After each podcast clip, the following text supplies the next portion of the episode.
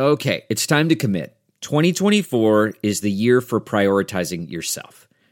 Begin your new smile journey with Byte, and you could start seeing results in just two to three weeks. Just order your at home impression kit today for only $14.95 at Byte.com. Byte clear liners are doctor directed and delivered to your door. Treatment costs thousands less than braces, plus, they offer financing options, accept eligible insurance, and you could pay with your HSA, FSA. Get 80% off your impression kit when you use code WONDERY at Byte.com. That's B-Y-T-E dot com. Start your confidence journey today with Byte. Welcome to Blue Mountain Village Voices.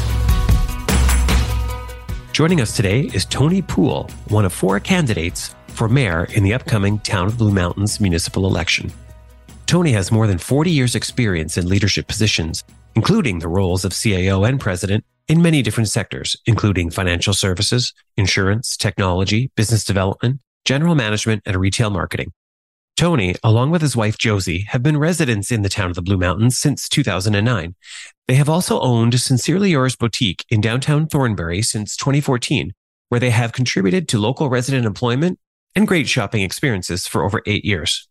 Tony's recent volunteer positions have included serving as president of the Blue Mountains Chamber of Commerce, serving as vice chair on the Thornbury Business Improvement Association, serving as member of the Town of the Blue Mountains Economic Development Committee, as well as serving on the Town of the Blue Mountains Community Recovery Task Force during COVID 19. I hope you enjoy this discussion that ranges from Tony's vision for the future, as well as balancing the many issues facing our local community and economy. Well, welcome, Tony Poole. Thank you for joining us today. You are one of the candidates for mayor in the upcoming municipal election. I just want to congratulate you for putting your hat in the ring and for uh, participating in this uh, really important governance process in our town. Well, thank you. Thank you very much, Andrew, for having me here you know, it's really a privilege for me to have an opportunity to speak to a group of individuals and people and residents that make up a very important part of the community. So thank you. Oh, you're very, very welcome.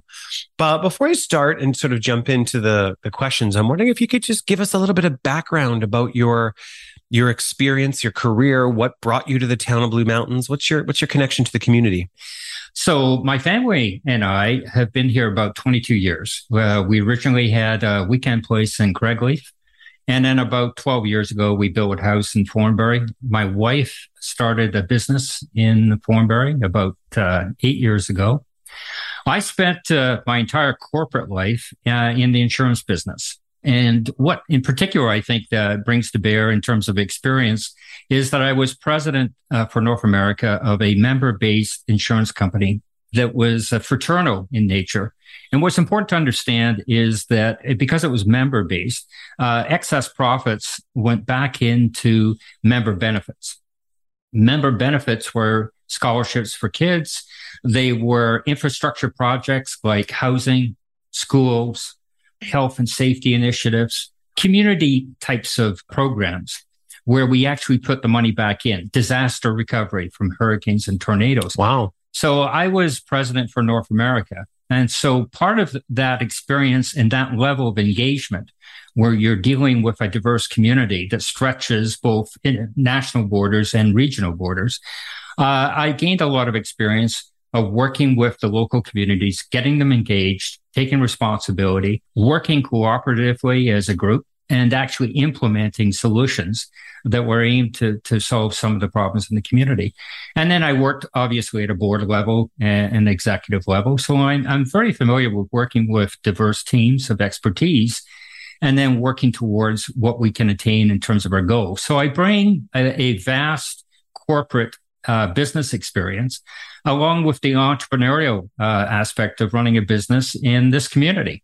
And so I'm very familiar. And I've also participated in a number of committees.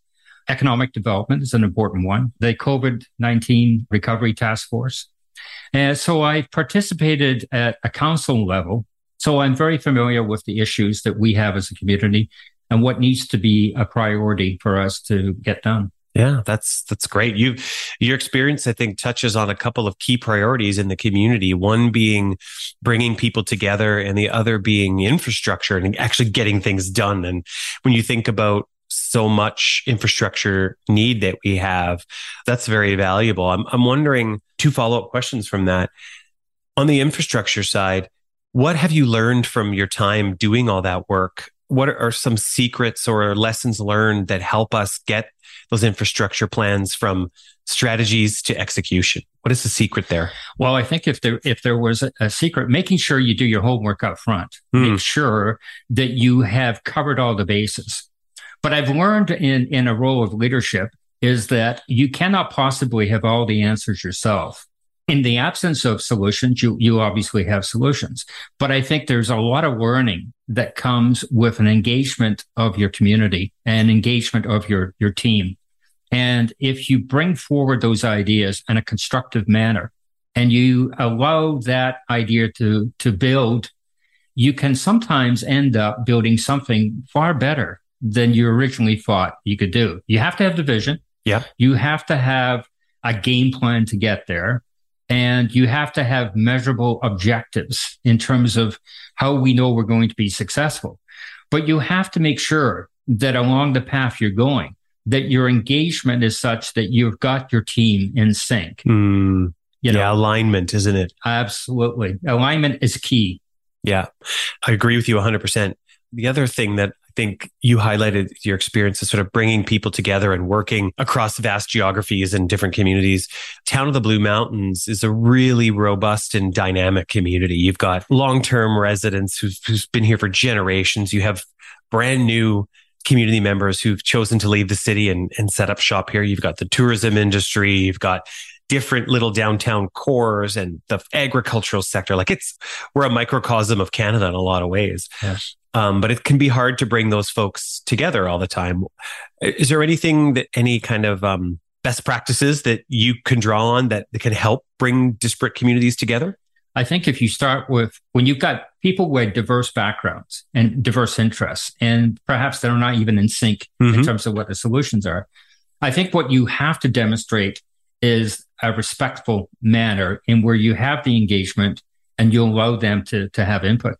And, and one of the things we need to understand that not everyone will always agree with the best interest for the whole. Okay. That we have to accept that. That's right. But I think people want to feel that they are able to voice whatever the concerns are and then work with them to make sure they understand, look, I, I understand your issue, but we're after the same thing. So sometimes it's better to step back and look at the big picture and say, are we after the same solution? And if you get agreement in that, so you step back when you get engaged in these differences and you make sure you bring it back to the focus of what is the greater good. And you get that and you say, okay, now let's, let's deal with this. I understand your concern, but here are some of these other issues you may not be aware and bring forward that information. And then what happens out of that, people understand that at least I've had an opportunity to voice it. Yeah. I'm going to deal with the matter if it's an environmental issue, if it's a density issue, if it's, you know, the ambiance of what the town is. I think if you step back from that and we're all after the same thing, I think where people get out of sync and not aligned is they start to feel that the leadership is going after something completely different than their value proposition. Right. It's less about the details, Andrew, in terms of the specifics, and it's more about the vision or the overall thing that people get much more concerned about. Yeah. Yeah. I think you're absolutely right. It's funny. I've heard a lot of people talk about community character and the character of the community. I think everyone is, is worried about that and they want to protect it. What I've observed by working with different people is they define community character in different ways. Yes. Some might define it by how properties are built. Some might define it by the level of services you have, like healthcare or attainable housing or social services. Some might define it by the, the environment. And really, they all play a role. And I think that's where if you focus on the goal of, of a great community with character and then you, you look at it all across all those lenses, it's a better way to approach it versus narrowing in on one aspect because then you, you miss the goal, which is to have a great community, right? Right. Yeah. I hear exactly what you're saying. What motivated you to put your hat in the ring to run for mayor? And, and what is your vision for the community? Well, let, let me start with my motivation. Uh, uh, one of the things I, I've spent the better part of the last eight years while I've, I've been retired from my, my business career uh, working with my wife and, and building a, a small business here in the community. And I got engaged in a lot of things that were directly affecting the business community. I participated in committees. I felt it was important to bring expertise and input from that small business area. And I thought I could offer uh, some expertise from that broader perspective and a global perspective to some of those uh, interactions. And at the same time, I care about the community. My family's here, my brother, his family, my youngest uh, son and his family. And my mother-in-law was here uh, in uh, Errinrohe mm. in the uh, uh, retirement and long-term care. So I had a vested interest, Andrew, in this community as a whole. It certainly was something that I believed strongly. When my wife and I first came here and we made a commitment to this to be our permanent home, I understood why people fell in love with the area. The obvious charm of the community, the small town that people uh, talk about, obviously, uh, the four season, the health related uh, aspect, and the people, fundamentally the people. And so the very thing that became my paradise, if you will, was something that I valued and cherished. And I wanted to make sure that my family and their children and the next generation would see and witness the same thing that attracted me here mm-hmm. and be able to experience it, right? Yeah. Absolutely. Uh, so to me, uh, it was very much a vested interest. So I wanted to make sure that I continued that engagement to a level that I felt was important for me and my family. So I, I decided to run for the position as mayor because I wanted to make sure that I continued on with that same uh, level of understanding what I sensed the community was about, bring forward my experience because I felt that uh, in terms of a governance standpoint and my expertise, my level of engagement with the community, my ability to lead teams and to uh, get things accomplished, I felt would be beneficial. And uh, one of the areas that I felt we needed to deal with, and crucially, was our level of engagement uh, with the county. Mm. And I felt that was important. And I, I sadly, I had witnessed enough in the last four years that it was clear to me that the relationship wasn't terribly productive. So when you start to see things like that happening and you look at the path it was going, I realized that's the wrong path. We have to find another path. And I think that I can bring experience from dealing with that in the last 40 years. And I have enough inherent understanding of this community and the Grey County community that I felt I could bring that to bear in terms of representing uh, the town of Blue Mountains at the county level. And uh, a good part of that to me is working with people, mm. you know, and I've worked in the people business. Uh, and so I think that we need to make sure that we find a productive relationship. I think we're all after the same thing. Yeah. I think we are. It's funny. One of the things I've learned through the last few years, particularly as it relates to our response to the pandemic and this kind of massive disruption and reset, is that not taking for granted the value of relationship building and how, you know, in our work right now, it's almost job number one Right. Because if we're cultivating relationships and we're carving out that time to listen and talk and communicate and commiserate, it's going to help us better deliver outcomes. And I think in the last few years, largely driven by the pandemic and some of the constraints, I think we stopped doing that collectively and you can see the fracture lines as a result so i, I fully agree with you yeah and, yeah. an example where that can work at the county level andrew is to actually develop we have an opportunity this election is not just a change in the council of the town of Blue Mountain. And there's a lot of change at the county level. So there's a lot of new people coming on board, yeah. right? So it's an opportunity to have a fresh start. And one of the things that I've learned through my experience is at the council level, there's a formality of how it's structured that's very difficult for people to work as a team. Okay. Just the formality of how it goes a lot of work gets done below that level one on one or maybe smaller teams. So perhaps an engagement level with the mayors or deputy mayors of mm. those towns that are more directly in line with some of the issues that we share and meeting with them perhaps more informally to discuss those things so that when we get to that county level, we're much more supportive, much more aligned in terms of some of the yeah. issues. And perhaps it, you know, it's, after all, it's give and take. But I think if we we do it that way, and and more importantly too, if we can get our town staff at their various disciplines to interact perhaps with a level of engagement with some of the county peers, then we have a much more productive kind of relationship mm-hmm. and engagement that yeah. I think will serve us much better. That's right. Collaboration. I know from the business community, collaboration has been our secret sauce of, of being a strong destination. And I think that can apply in the, the political realm as well. So figuring out those collaborative routes. And that's it's an example of where I think our small business and, and service economy can demonstrate to politicians a path that's successful. Okay, I'm going to switch gears a little bit. So following on the pandemic, obviously our we, we've got some economic recovery to do. But I want to know from your perspective. I mean, you you've been uh, president chair of the Chamber of Commerce. You've led the BIA. You were very engaged on a lot of economic development. Uh, from your perspective, what do you think the biggest needs are in our local economy, and where do you think the town council can best help? One of the things that I'm very happy with what we accomplished at economic development, Andrew, was the initiative to bring the film production companies to using the town of Blue Mountain and the general area as perhaps an area that they could produce films or movies in.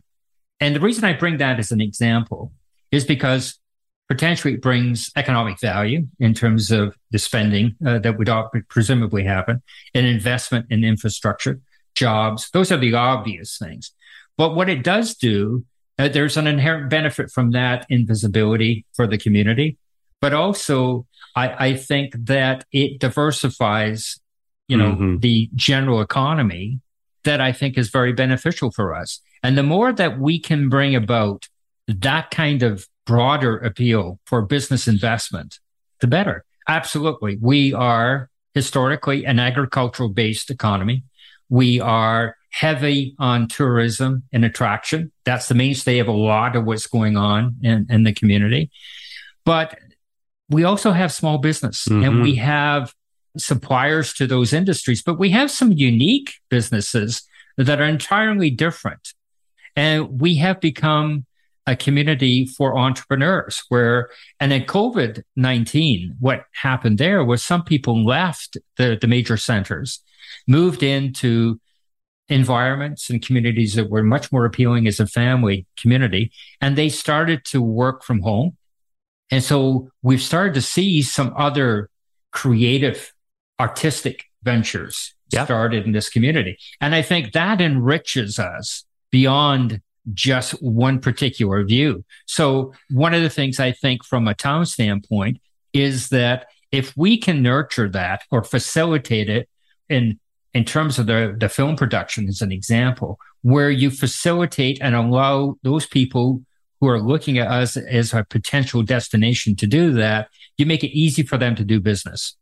So I think from a town standpoint, the more the town can make it easy for business to do business here, the better. And that to me, making it easy, what does that really mean? It means reducing the amount of time you spend going through what I call unnecessary bureaucratic process. And you mitigate into a focused approach where you can say, this is the things that you need, whether you're a restaurant or a small business. And uh, if you're talking about the Niagara Escarpment as an example, a lot of times people here, we find out that we can't put a deck on the back of a house because we have to engage the Niagara Escarpment first. But sometimes you don't find that out at the right time. Right. And so it's almost uh, you stumble. And so what you do on a resident basis, sometimes you stumble over a process to get something done that's small that kind of, of complexity or bureaucratic uh, process is partly what businesses as a whole suffer from. Yeah. So I think where the town can assist is making that process perhaps more packaged, uh, more streamlined, and allow people to to be able to get things done uh, on a faster basis. For sure. Yeah, I, I, think that you used a really great example there on the film production side and that eliminating red tape. I know what the town is working on is trying to make sure that the permitting process is easy and simple and thought of in advance so that when the film companies come, it's not a pain point. Right. And that's the difference between securing a production or not compared right. to others. So that's little things like that. And what I love about it's just a good example of collaboration. So as the town has been working on that piece to sort of um, help facilitate a more seamless experience here at, at, Blue Mountain. We had a production, a Netflix production here.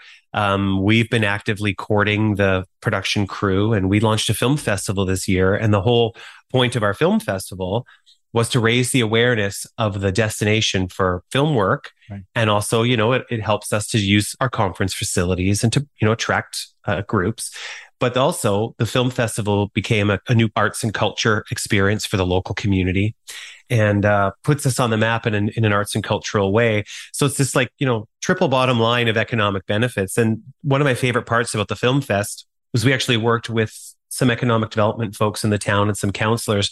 And we did a, we did a tour of the town with the production companies. So we, we had all of the producers here for the film festival. And we took them on a, a bus tour around all the different sites in the town. And so that's an example where deep collaboration can benefit everyone. And, you know, the town needs organizations like the village. It needs organizations like the chamber, Clarksburg Village Association, the agricultural sector to do that deep collaboration. Right. And so I think uh, it's a really good example of where not only can we get it right, but if we're thinking about the benefits of others right. and other sectors, everyone wins. So exactly, yeah. it, and it, and that's why I thought it was a perfect example. Yeah, no, it's, it was a really good one. I'm glad you raised it. And one of the sorry, just one other thing that I think the town did, and through economic development, uh, and especially from a point of view of recovery from COVID 19, mm-hmm. was that they made funds available to. Yeah uh, the Village Association, to Clarksburg Association, to the BIA. So they made funds available that were put out there to help bring back people, make them feel more mm-hmm. confident to come and visit. Yeah. And there's a lot of good things that are, have happened out of that. And uh, I, I look at Clarksburg. One of the things that they've done in Clarksburg now is on the long weekend, they're having those arts and crafts and has brought about a whole level of new visitors to the Clarksburg community that we perhaps haven't had in, in a long time. Yeah, and it was some pretty innovative landowners on the one end there that sort of redeveloped that part of Clarksburg. And it's such a great experience there. It's cool. Absolutely. Yeah.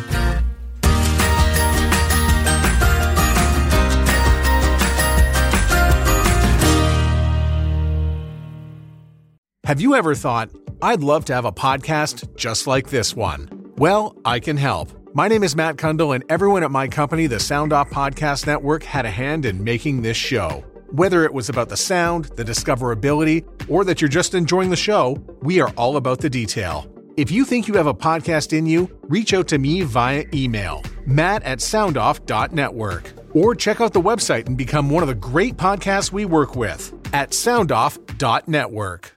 Delve into the shadows of the mind with Sleeping Dogs a gripping murder mystery starring Academy Award winner Russell Crowe. Now available on digital.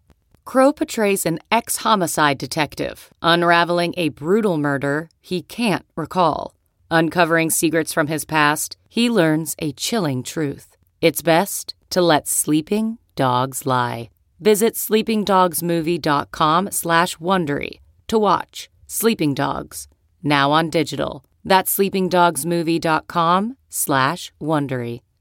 Okay, let's talk about, I'll try not to go too in the weeds, but yeah. I think you've got, you've got a good handle on and an understanding, particularly from a small business perspective. And that's what I want to hear from you a little bit about the labor supply issue and the challenges on recruit and recruiting talent.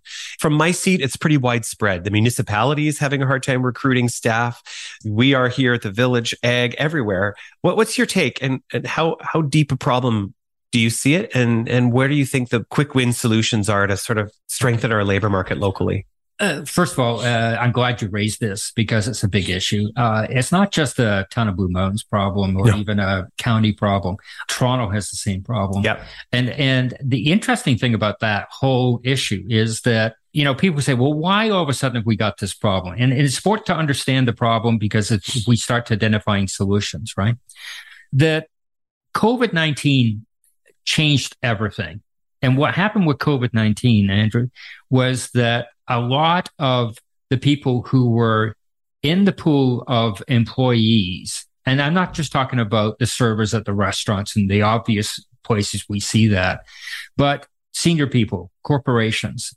Uh, a lot of people, nursing is a prime example of what I'm going to talk about here, uh, decided to leave and retire. Yeah. Okay.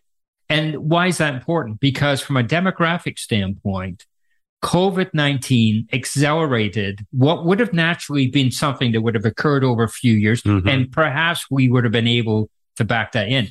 Overnight, when the camps came back, there was no counselors and people didn't understand what, where all the counselors go? Well, think about it. The 15 year olds are now 18 year olds. They had moved on. There was nobody training the younger people to come in because we had this two year gap. And I use that as an example to illustrate why we got a problem. Yeah. So this is not a short term problem. It is a long term problem and it's not going to be solved in a short term.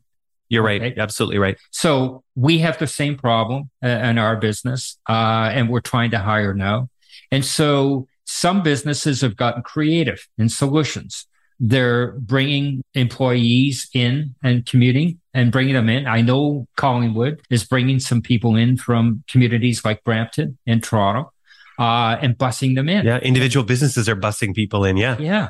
And so people are finding accommodation solutions because the obvious thing to say, well, we have a problem with with staffing because we don't have accommodation. Private businesses, and you know them, they're doing it here at the village, are renting facilities bringing in people, giving yep. them uh, housing, and trying to use that. So we have a lot of short term solutions that people are trying to do, trying to engage retired individuals to come back and work part time. And the resort has been instrumental in doing that. If you look at a lot of the roles, especially in ski season, yep. a lot of the people that are manning the the, the lift areas are yeah. all retired people, right? Yeah. So there's I see this, a lot of their restaurants too. Yeah. Yeah. So you've got this combination of short term things. But one of the things I think that we should be looking at uh, and engaging is in a discussion is if you look at the labor pool as it relates to skilled trades, one of the problems, and they're witnessing the same issue. But what we're having a problem with is we're running out of skilled trades and the skilled trades are retiring and there's nobody behind them to back them up. So one of the things is, can we work with the high school? Uh, at Beaver Valley uh, is an elementary school, but we have the new high school in Meaford. Yeah. Can we work with Collingwood? Can we work to bring about a skill uh, development program for high school kids? Can we work with the community colleges? Uh, my nephew uh, works locally here with a contractor. He's a carpenter. He goes to college and then he works we have to find a way that we can engage more young people mm-hmm. into these kinds of trades so that we can build a future where we won't wake up one day and discover we can't get the plumber or whatever. Yeah. So the issues we're talking about are not short term. We have some short term solutions, but we have to look at some longer term solutions. Yeah. And making sure, and all of that it goes into is housing. It's all the obvious things we talk about but I think that we need to look at uh, investing perhaps in some of those kind of training programs yeah. uh, so that we can uh, create opportunities for young people. Yeah. You know, it's, it's funny. I think we have so many zones of excellence in our community and they've built up and grown largely by creating their own infrastructure. So I think of agriculture. The agricultural industry has really created its own community. It supports each other. It's built best practices. They've got collaborative models. Tourism is like that and even development and even building. So it's funny. I, when we talk about development here, a lot of people focus on the number of new homes, the impact on development. But I recently did a home renovation. Actually, the beginning of the, the pandemic, I'm like, I'm working at home. I might as well give some business to some people and do some home renovations. And one of the things I observed when I went through that process was all of the really great services that are here for people's homes and properties. So I'm talking about the good painters, the amazing retail stores that have products, the incredible selection of finisher, fixtures, finishes. I found an incredible local countertop maker. Like the depth of uh, interior design and home capacity here is really strong. We have talent that I think many markets like ours doesn't have. But there's an economic story to be told about, you know, there's a reason why our real estate values are so high. It's because we've got the furniture stores, we've got the designers, we've got the we've got the talent and the infrastructure here. But we're not necessarily taking it to the next level. It's been built homegrown. We don't have that design school. We don't have, or in tourism, you know, we're one of the biggest tourism destinations, but I think young people still think of traveling to Whistler to get that experience, or they go to George Brown College instead of Georgian for tourism. Right. We're a zone of excellence. So I think the more we can identify those zones of excellence and leverage them. So your point about the trades, that sector on building and development needs that infusion of more more skilled trades to take it to the next level. So I I know there's a lot of questions about development, but I look at it from the other end, which is we have all these businesses, local magazines, design magazines, uh, designers, uh, talented builders, and they're so good. So how do we celebrate them and help them succeed in different ways? Right. Right. Yeah. It's an interesting one. That's my tirade. yeah, I'm not going to spend too too much time on housing because I think you're pretty dialed in on that. But I would ask you maybe we're aligned on housing, but it seems to be taking longer to get that diverse housing online. Any things you would think that this next council should really prioritize to sort of take us to the next level?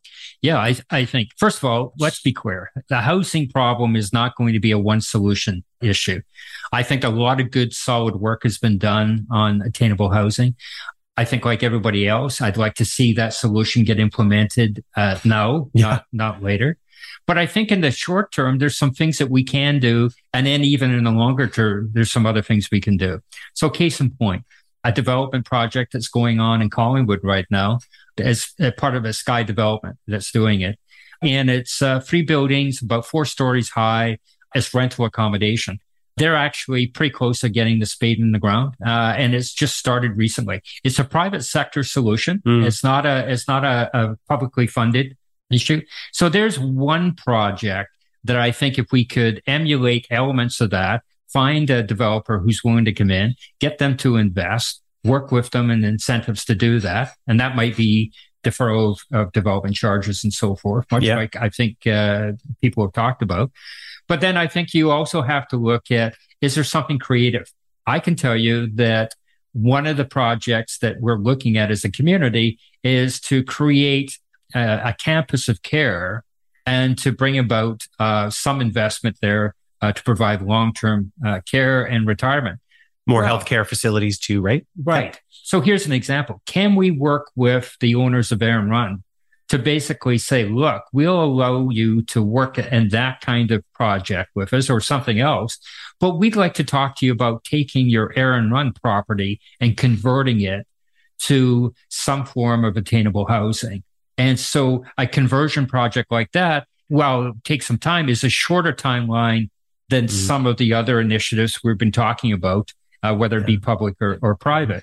And then on top of that, can we work with accessory suites, granny suites, as some people refer to them? Can we do something to enhance or fix the bureaucratic process so that uh, local uh, homeowners can convert some of their uh, property into usable space yeah. that serves some of that short term. A project that comes to mind is what about a motel? I mean, Penny's Motel in town is an exceptional uh, conversion. I, it brings value. I'm really happy uh, about what they've done with yeah, it. Yeah, it's incredible. But, but is there some other properties that might be similar to what Penny's was in the past and can we work with them to provide some form of kind of short term yeah. or conversion project? So, in other words, what I'm talking about here, Andrew, if we look at multiple ideas, we get creative in our solution. If we work in partnership and engage a number of parties,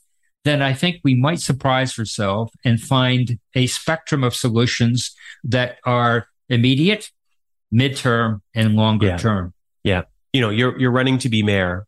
So a topic like attainable housing and, and implementing some of these solutions cuts across a number of policy pieces, particularly the official plan and and and a number of others. And of course, you're going to have this diverse community with diverse points of view there. So uh, and I think that's been one of the challenges of the efforts thus far is a lot of work to engage the community, get points of view, take the time to get alignment. And that takes time. But in a leadership position, what do you think you would bring to the table to get things quicker? What, what could you help the fellow counselors and yourself do to sort of get us closer to delivering outcomes? I think foremost, number one is accept the fact that we will have diverse views.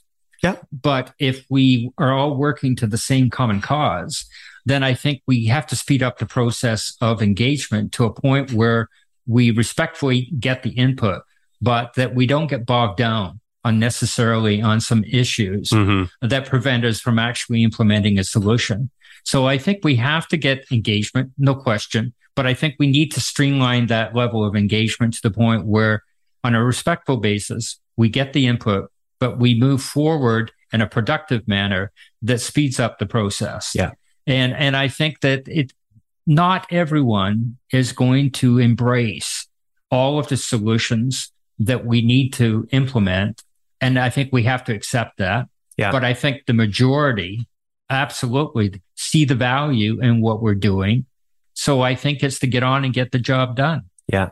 I, have definitely seen instances in some of the work of late where we've had more community input than ever before. Hundreds of people have weighed in, and yet proposals being brought forward to council are deferred. So that tells us there's something wrong in the ability to commit.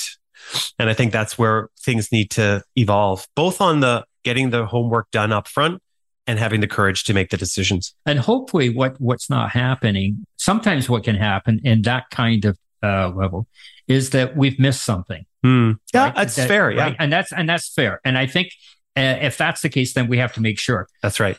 I think one of the things we ne- need to make sure we do a better job of is making sure we go through all of that process up front, that we understand all the issues uh, so that we don't get continually bogged down because, oh, I didn't consider this or I didn't think about that. Because then it has to be put to uh, the operations team to come back and say, well, we need a report on yeah. this, right?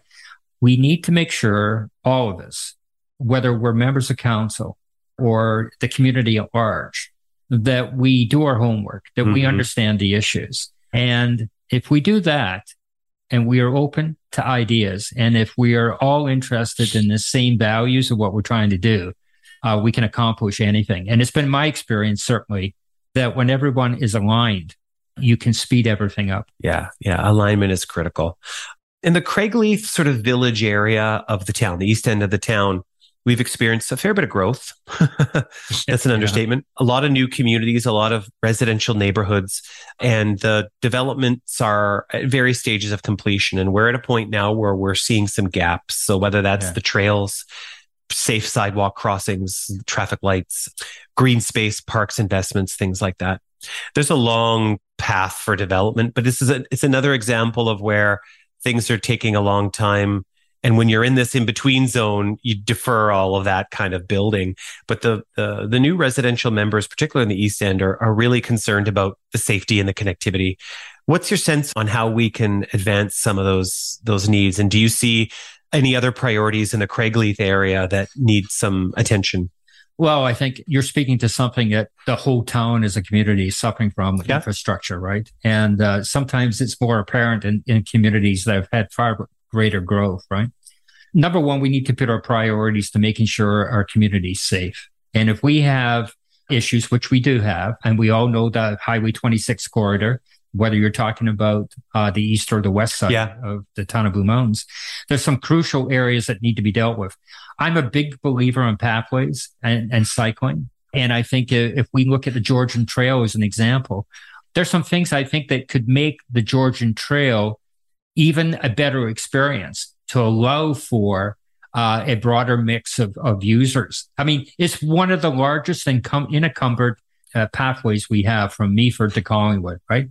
Is there a way that we can take that trail and do something that allows perhaps these electrically assisted uh, bikes to have a, a certain path and walkers to have another path yeah. to keep everyone safe. And I, I open that up as an opportunity for discussion because there are things I think that we can do that will make it a better experience and at the same time address safety concerns and issues that people have talked to me about, right? Yeah. And I think also, if you look at some of the pathways and trails that we have over the years, we've had, unfortunately, flooding has been a big, mm. you know, issue here.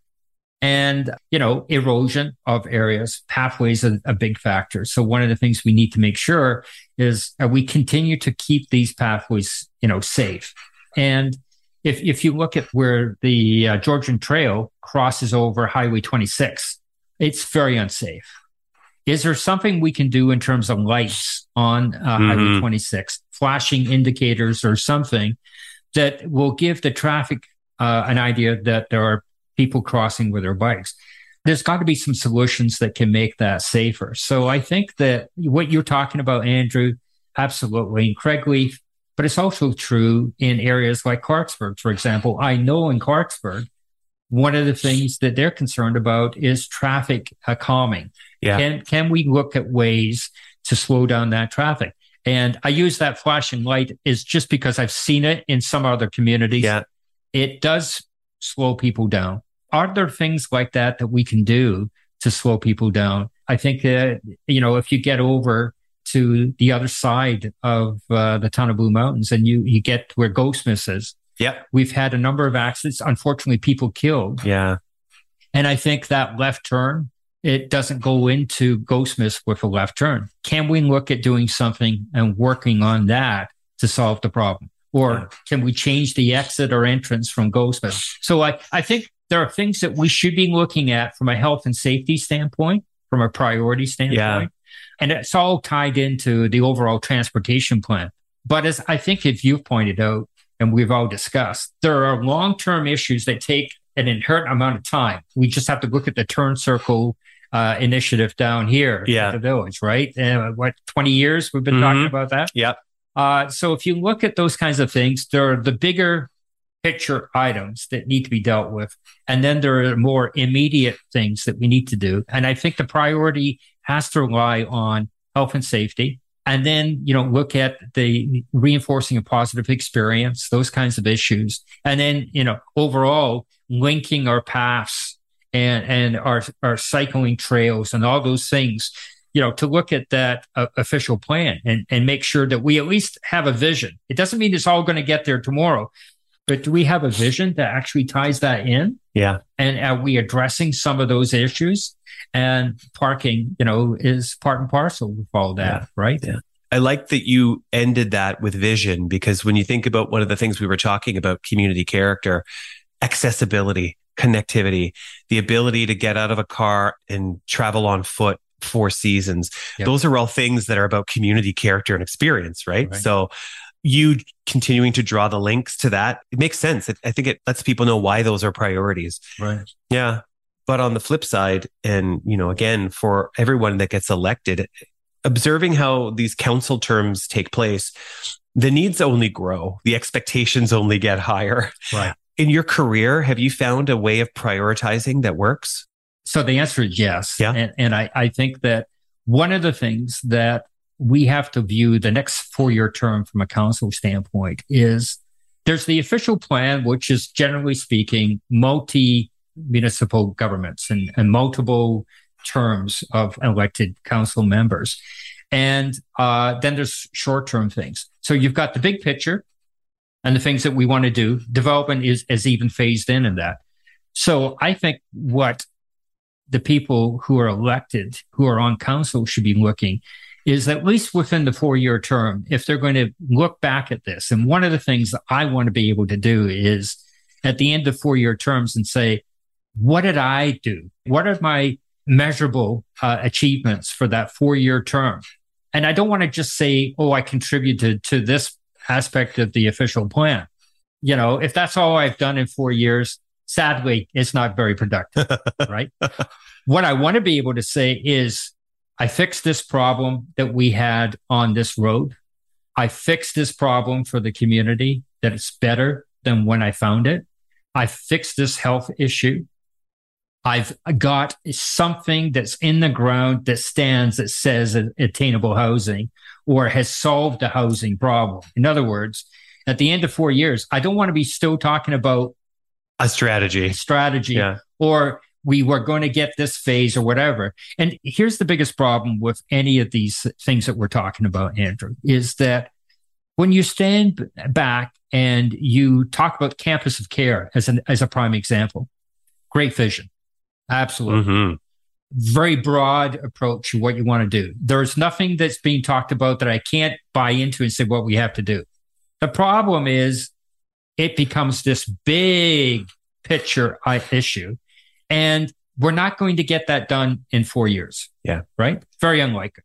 So can I start with getting a retirement facility or a long term care or assisted uh, mm-hmm. uh, living? In other words, start with small measurable bites. Yeah. Phasing and sequencing. Yeah. You got it. And if, yeah. and if I can say I got at least one of the four things done or the two things or whatever we determine as a, as a council to be our priorities. I think if this council is going to do something productive, it's for them and the very first couple of meetings decide what are the priorities. There will be the emergencies and things that we don't plan on.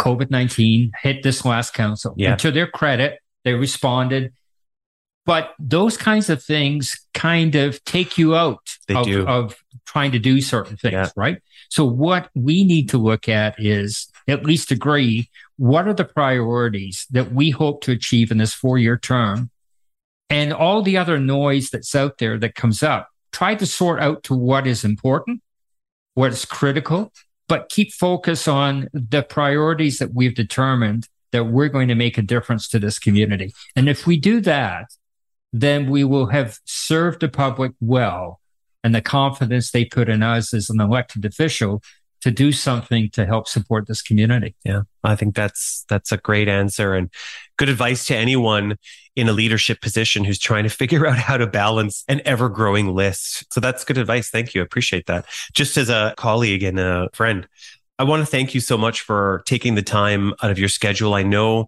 participating in election is a lot of time a lot of requirements and taking this time to sit with us and, and share is really helpful. And I also want to just thank you for all of the work that you do do for the community. And I've sat with you on various committees, whether it was the Chamber of Commerce, whether it was the Economic Development Advisory Committee. I always thought that you did such a great job of not only bringing the perspective of the small business, but also trying to look at the big picture. And I also think you are great at challenging the status quo.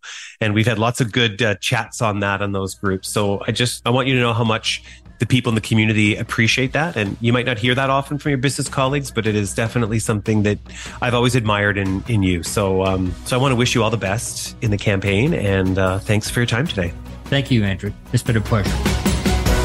Thanks for listening to Blue Mountain Village Voices, a production of the Blue Mountain Village Association. For more, go to bluemountainvillage.ca. Another Sound Off Media Company podcast.